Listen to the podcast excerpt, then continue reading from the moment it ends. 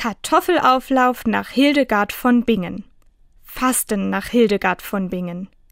Diese heilige Frau scheint bis heute ihre Spuren hinterlassen zu haben.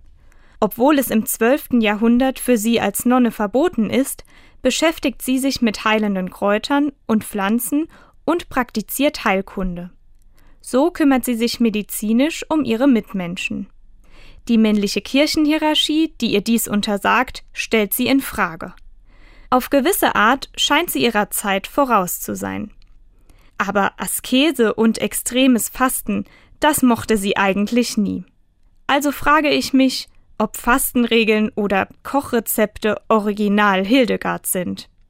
Ich bin vorsichtig, sie zu modern zu sehen, verrät mir Bestsellerautor Jörn Brecht. In seinem Roman Die Heilerin vom Rhein beschreibt er die unterschiedlichen Facetten von Hildegard näher. Was bleibt also heute von Hildegard von Bingen? Die Antwort von Jörn Brecht beeindruckt mich. Was ich persönlich von ihr lerne, sagt er, ist allen Widerständen zum Trotz für Ideen, Visionen und Talente einzustehen. Vor allem, wenn ich damit meinen Mitmenschen das Leben verbessern und verschönern kann. Das wünsche ich mir für die Gesellschaft, für meine Kirche und für mich ganz persönlich. Allen Widerständen zum Trotz für die Visionen einzustehen, die mein Leben und das meiner Mitmenschen verbessern.